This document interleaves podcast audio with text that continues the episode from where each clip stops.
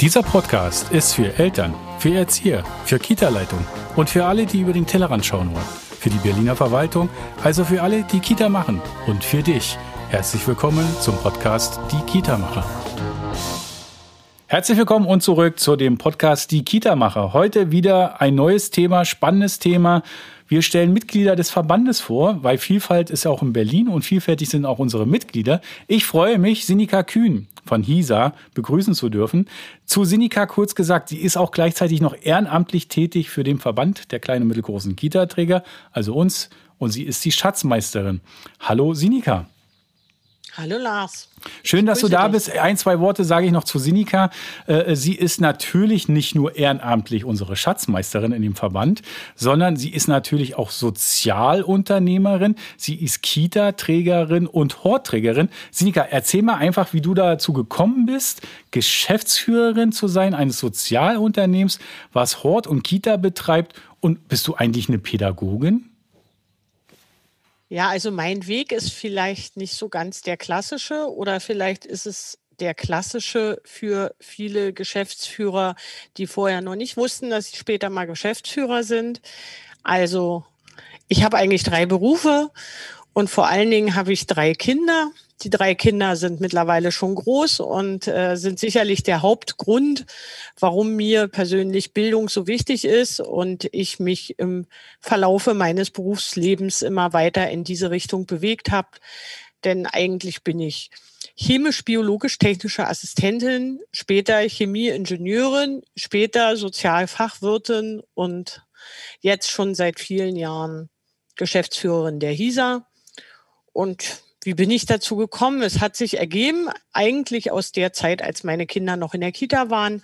Da gab es in der Kita eine akute Notlage, weil der Senat die Hortplätze aus den Kitas nicht rausverlagert hat, sondern den Stellenschlüssel so stark verschlechtert hat, dass unsere Kita keine Hortkinder mehr betreuen konnte, ohne sich von Mitarbeitern zu trennen. Und da haben wir damals aus der Elternschaft heraus einen Verein gegründet und den Hort damit ins Leben gerufen, den ersten, den wir hatten. Und ja.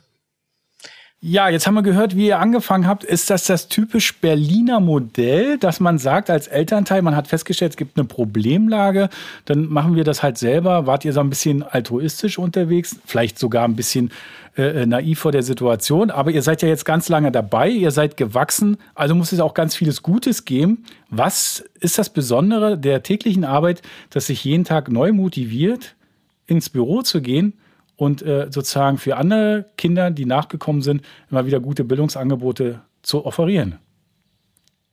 Ja, also wie du sagst, wir sind gewachsen. Wir haben jetzt heute 3 Kitas und 2 Horte und ich verantworte jetzt 436 Betreuungsplätze aktuell. Und ich gehe tatsächlich jeden Tag noch gerne ins Büro. Und ich hoffe auch, dass das weiter so bleibt. Das ist ein großer Unterschied zu meiner früheren Arbeit, bei der ich auch gerne gearbeitet habe, aber nicht so gerne wie das, was ich heute mache. Ich glaube, das kommt wirklich ein bisschen aus der Ecke mehr Berufung als Beruf. Sicher die Mischung aus Mutter, Unternehmerin, der Arbeit mit so vielen verschiedenen Menschen, mit den Mitarbeitern, mit den Familien. Gerade bei den Mitarbeitern, wir machen das jetzt fast 20 Jahre, ist es so, dass wir ganz viele lange Zeit begleiten und auch da die Entwicklungen und die unterschiedlichen Lebensläufe sehen. Bei den Kindern natürlich ähnlich, wobei sie uns natürlich dann irgendwann verlassen. Und für mich ist eigentlich nach wie vor jeden Tag das Ziel, ein positives Arbeitsumfeld zu schaffen, wo die Leute gerne arbeiten, wo sie motiviert sind, wo sie professionell unterstützt sind und mit ihrem Engagement und ihrem Herz eine gute pädagogische Arbeit leisten können. Und wenn das gelingt, dann macht mich das einfach jeden Tag froh. Wenn du da jetzt so zurückblickst, so die letzten 20 Jahre, ist die Aufgabe eher komplexer geworden, herausfordernder, oder sagst du, die Rahmenbedingungen sind so weit da, ich bin froh, dass es mich gibt und ich bin auch noch mutig und könnte mir sogar vorstellen, wie jetzt nochmal an dem Punkt wäre, tatsächlich nochmal neu zu starten und dieses Projekt, was ich vor 20 Jahren begonnen habe, auch jetzt in der jetzigen Zeit zu beginnen? Also ich würde sagen, ich bin da reingewachsen. Und über die Zeit habe ich immer weiter Herausforderungen gesucht. Wir hatten am Anfang den Hort, dann hatten wir die erste Kooperation mit der ersten Schule, mit der zweiten Schule, haben die erste Kita gegründet, haben die zweite Kita gebaut, gegründet. Die dritte Kita war noch eine besondere Herausforderung. Die haben wir jetzt erst fertiggestellt. Und diese Mischung, Bau, neues Unternehmen ins Leben rufen, neue Mitarbeiter, neue Familien und auch an den Strukturen an sich immer weiterarbeiten, für Qualität sorgen. Wir haben sehr gutes internes Qualitätsmanagement. Da ist es so, dass ich sagen würde, heute auf dem Niveau einsteigen, wo ich jetzt bin und sozusagen diese Erfahrung haben müssen, die ich jetzt über die Zeit gesammelt habe, das wäre sicherlich ein großer Schritt. Damals, jung, dynamisch, mutig, bin ich da einfach reingestiegen und mit jedem Schritt mitgewachsen. Und ich kann es aber nur jedem empfehlen, beruflich das zu tun, wofür das Herz schlägt. Dann gelingt es in der Regel auch am besten, wenn man sich noch ein paar Leute sucht, die einen dabei unterstützen. Genau, sehr schön. Das ist ja genau der Punkt. Man kann die Frage gar nicht so letztlich beantworten. Man hat ja jetzt das größere und das Mehrwissen. Das ist ja völlig verständlich. Das gehört dazu. Jetzt sind wir natürlich zusätzlich, habt ihr ja als Sozialunternehmer, als Kita-Träger eine Verantwortung für eure Mitarbeiter, eine große Verantwortung für die Kinder, die euch jeden Tag zugetragen werden durch die Eltern, ja, für die Betreuung, für die frühkindliche Bildung. Jetzt haben wir die Pandemiesituation seit mehreren Monaten, nahezu, ich glaube, jetzt sind wir im 15. Monat eingetreten. Das bedeutet auch, ihr musstet euch immer wieder neu aufstellen, neue Rahmenbedingungen akzeptieren, reflektieren, das Risiko, die Angst der Mitarbeiter, das Nicht-Greifbaren eines komischen Viruses. Und jetzt habt ihr eins gemacht, ihr habt gesagt und immer laut geworben dafür, habt gesagt, nee, wir müssen die Sicherheit natürlich schaffen für alle, für Kinder, für Eltern. Und ihr habt eine Erfahrung gehabt und habt daraus eine neue Situation geschaffen. Ich bleibe jetzt mal ein bisschen schwammig, bewusst, damit du sagen kannst, was war immer diese Situation, warum immer wieder sozusagen die Quarantäne und was hat daraus die Schlussfolgerung und sozusagen das Ergebnis gegeben für das, wo wir gleich dann nochmal drüber sprechen? Ja, also ich würde sagen, es war schon so, wie sicherlich bei vielen anderen Trägern auch. In den Einrichtungen gibt es unterschiedlich betroffene Personenkreise, ob das Familien sind oder ob das Mitarbeiter sind oder auch die Kinder natürlich, was Corona betrifft. Wir haben von Anfang an versucht, das Risiko, soweit wir irgend konnten, zu minimieren. Wir haben als erstes CO2-Geräte gekauft. Wir haben die Luftfilter gekauft, als wir konnten. Also als es klar war, dass die uns was helfen. Wir haben immer für den Schutz der Mitarbeiter gesorgt, über die Masken, über die Hygienepläne sowieso. Und haben auch angefangen, unsere Mitarbeiter zu testen, bevor der Senat die Tests zur Verfügung gestellt hat, sondern eigentlich haben wir angefangen, ab dem Zeitpunkt, wo wir sie auf dem Markt bekommen konnten und erwerben konnten. Ich bin sehr froh, dass wir Mitarbeiter haben, die vieles mittragen und nicht groß dagegen arbeiten, sondern wir arbeiten immer gemeinsam an einem Ziel. Und das Ziel ist es, das Risiko so weit wie es geht zu senken. Und das wollen wir jetzt eben auch bei den Kindern schaffen. Ich habe den Mitarbeitern gegenüber das so dargelegt, dass ich gesagt habe, wenn es uns gelingt, durch das Testen, egal ob der Mitarbeiter oder der Kinder, jetzt klingelt es hier, das kann ich jetzt leider nicht ändern, alles gut, eine einzige Infektion zu vermeiden bei den 75 Mitarbeitern und 430 Kindern, die wir haben. Wenn wir es nur schaffen, bei einem einzigen es nicht dazu kommen zu lassen, dann haben wir schon was gewonnen. Und vielleicht ist da mein naturwissenschaftlicher Hintergrund, steht da etwas Pate, weil ich habe früher in einem Radioaktivlabor gearbeitet. Und da ist noch ein bisschen der Respekt vor der Gefahr da, aber eben auch das Wissen darum, dass man mit Gefahr auch umgehen kann und trotzdem sich nicht einschließen muss. Und wir möchten uns nicht mehr weiter einschließen. Wir möchten auch die Kinder nicht weiter einschließen. Wir möchten einfach, dass wir wieder zu einer normalen Betreuung kommen bei bestmöglichem Schutz. Und deswegen testen wir jetzt mittlerweile auch die Kinder. Und wie testet ihr die Kinder? Und vor allen Dingen, was sagen die Eltern dazu? Ja, also mit den Eltern sind wir sozusagen sukzessive im Gespräch. Im Hortbereich werden die Kinder sowieso getestet. Da läuft das ja mit über die Schulen. Da ist das sowieso schon Stand der Dinge.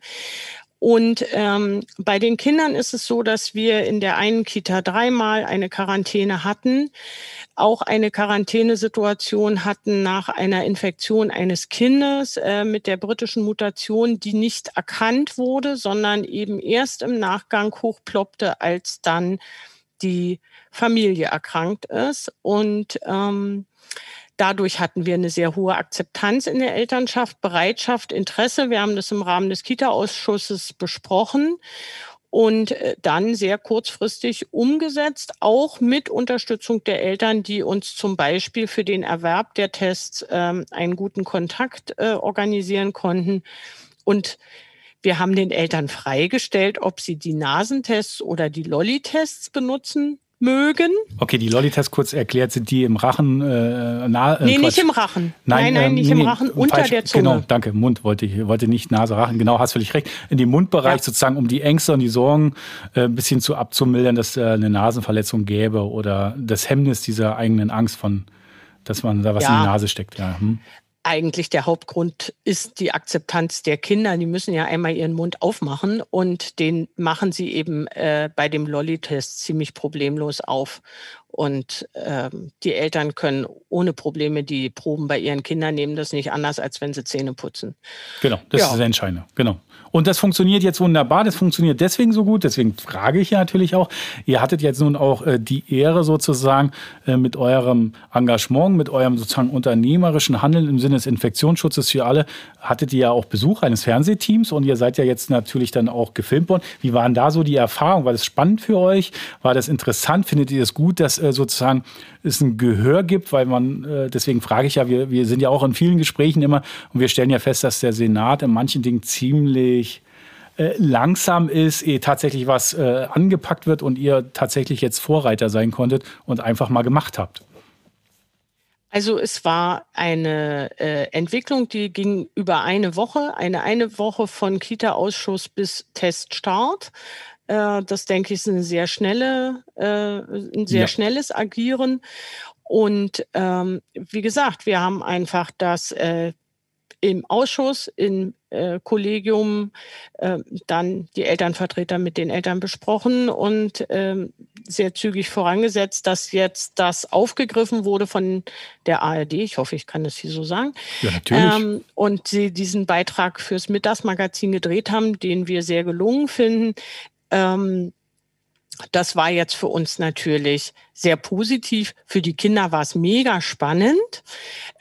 Sie fanden es total toll und das Fernsehen und sie durften was sagen und mitmachen und sich dann auch sehen. Sie waren sehr stolz und haben auch super mitgemacht. Und auch in dem Beitrag sieht man die hohe Akzeptanz der Eltern. Die Kinder, die sozusagen ausgeblendet sind, das sind wirklich nur ganze Einzelfälle. Der größte Teil der Eltern hat diesen Aufnahmen zugestimmt und sie unterstützt. Ja, unsere positive Erfahrung. Ist das dann sozusagen für euch, entschuldigen, wenn ich dir da ins Wort falle, aber ist das für euch dann so eine Botschaft? Könnte es sozusagen die Idee aufgezeigt sein, das wäre der Weg für alle anderen Träger, für alle anderen dahingehend, um allen Kindern tatsächlich ein Betreuungsangebot in der bestmöglichen Sicherheitssituation zu gewähren, um diese sägliche Diskussion zu beenden, wer steht auf den 31 Seiten Kritisliste, wer hat tatsächlich einen Notbedarf oder nicht, wäre das so ein Weg, wäre das auch in Richtung Senat ein guter Weg, anstatt Tests euch immer zuzuliefern. Also das Land Berlin hat ja 500.000 Tests zur Verfügung gestellt, dass Kinder, die Anzeichen von einer Erkältungserkrankung zeigen, dass die Eltern sozusagen mit diesem Nasenbohrertest die Kinder testen können. Wäre das der bessere Weg sozusagen, um ganzheitlich den Schutz zu gewährleisten? Wäre das der bessere Weg auch für euch als Kita-Träger, weil es vielleicht eine andere Kostenstruktur ist? Also ich kann ja nur für mich als Träger sprechen, für unser Unternehmen. Und ich kann nur sagen, ich halte das bei weitem für den besseren Weg, für den sichereren Weg. Die Kinder sind eben kaum symptomatisch und deswegen können sie gut verteilen. Das weiß die Wissenschaft seit langem. Und ich kann nicht wirklich nachvollziehen, warum die öffentliche Entscheidungsgremien damit so lange warten.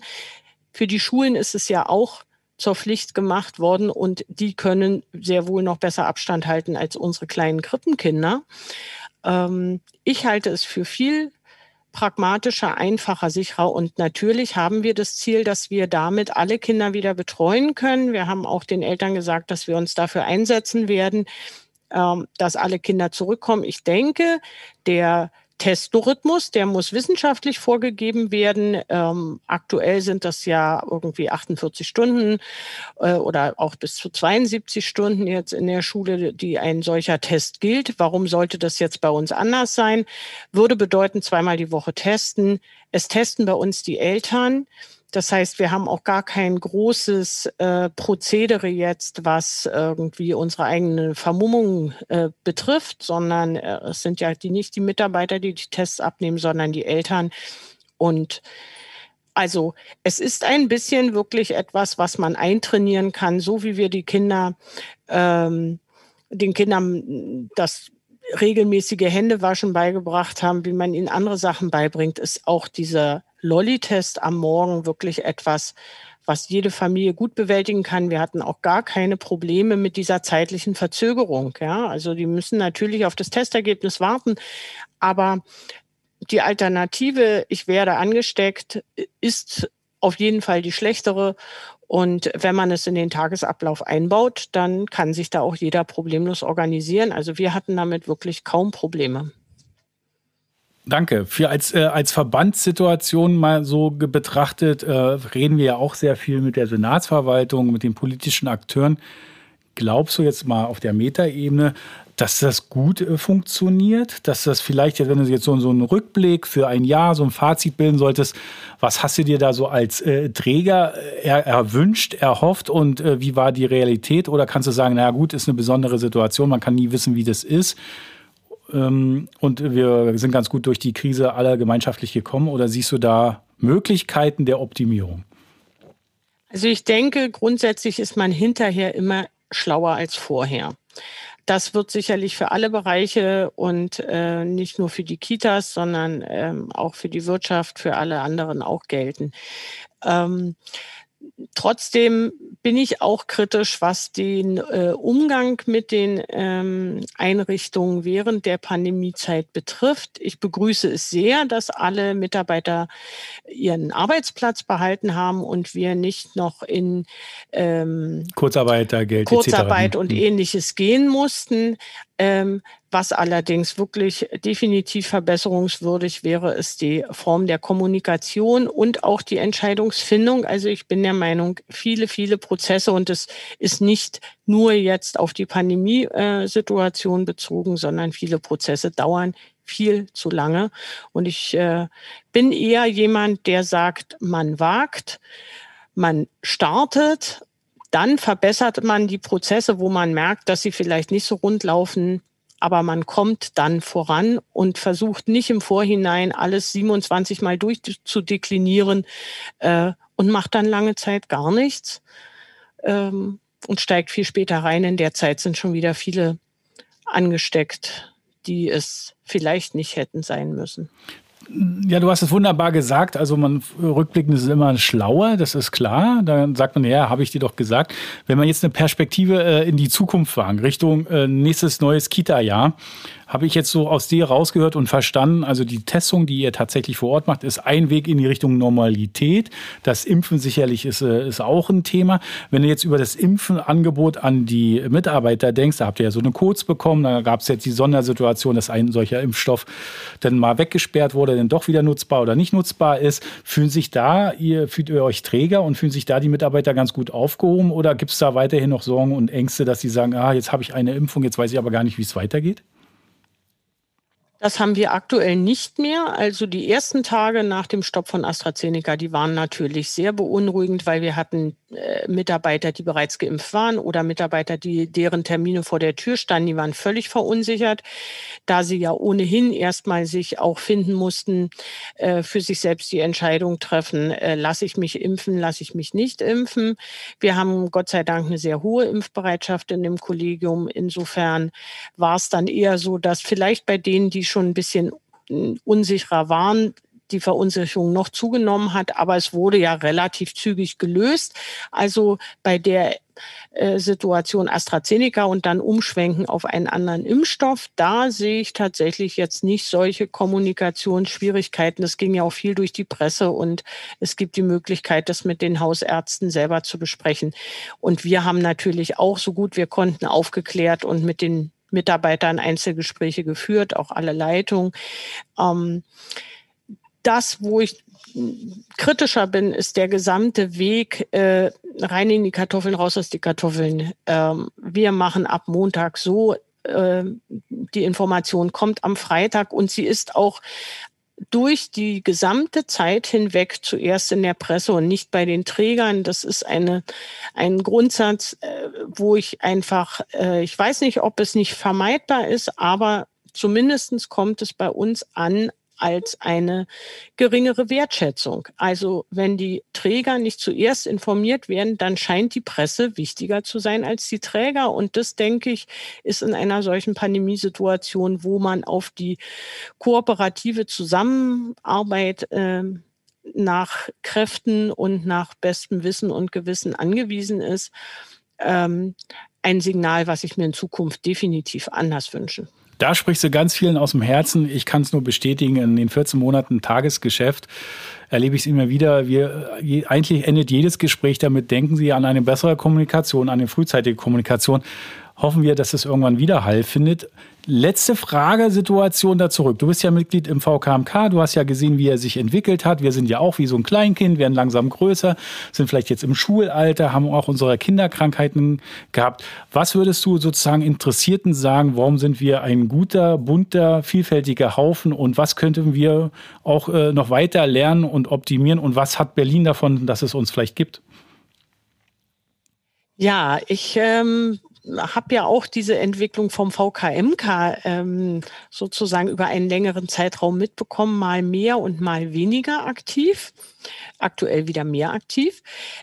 Ich finde, dass der VKMK auf einem wirklich guten Weg ist und auch gute Kontakte hat zu den politisch Aktiven. Natürlich wünsche ich mir für den Verband und für die weitere Entwicklung, dass es gelingt, noch mehr Gehör zu finden bei den politischen Entscheidungsgremien oder auch Trägern. Was ich als absoluten Schatz ansehe, also nicht nur als Schatzmeisterin, ist... Wir brauchen nachher gar keine Wortspiele machen, sehr schön. Ja, ich merke schon, ja, ich komme schon selber drauf. Nein, ist, dass in dem VKMK Träger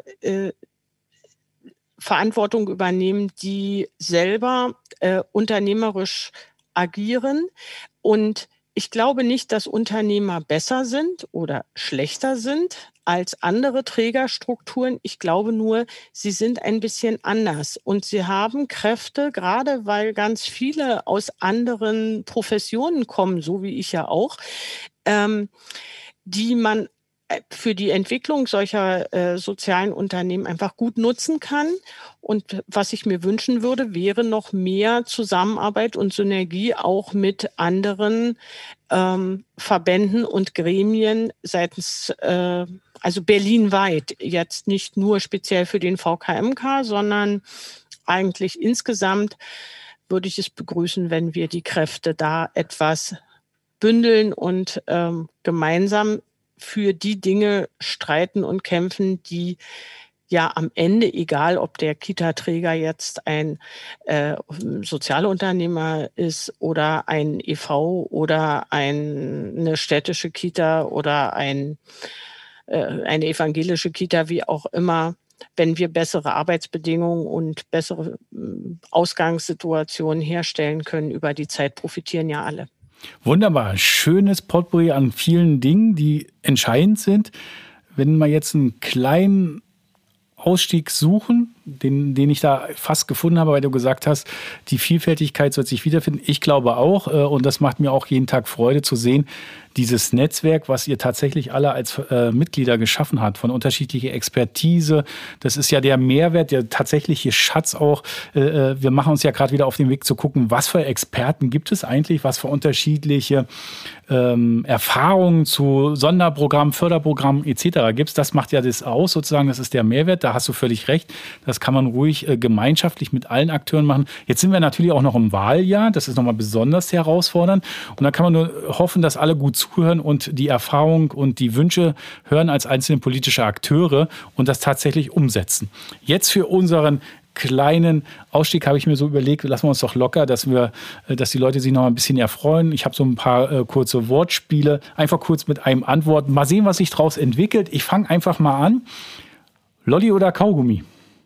Lolli. Aha. Planen oder umsetzen?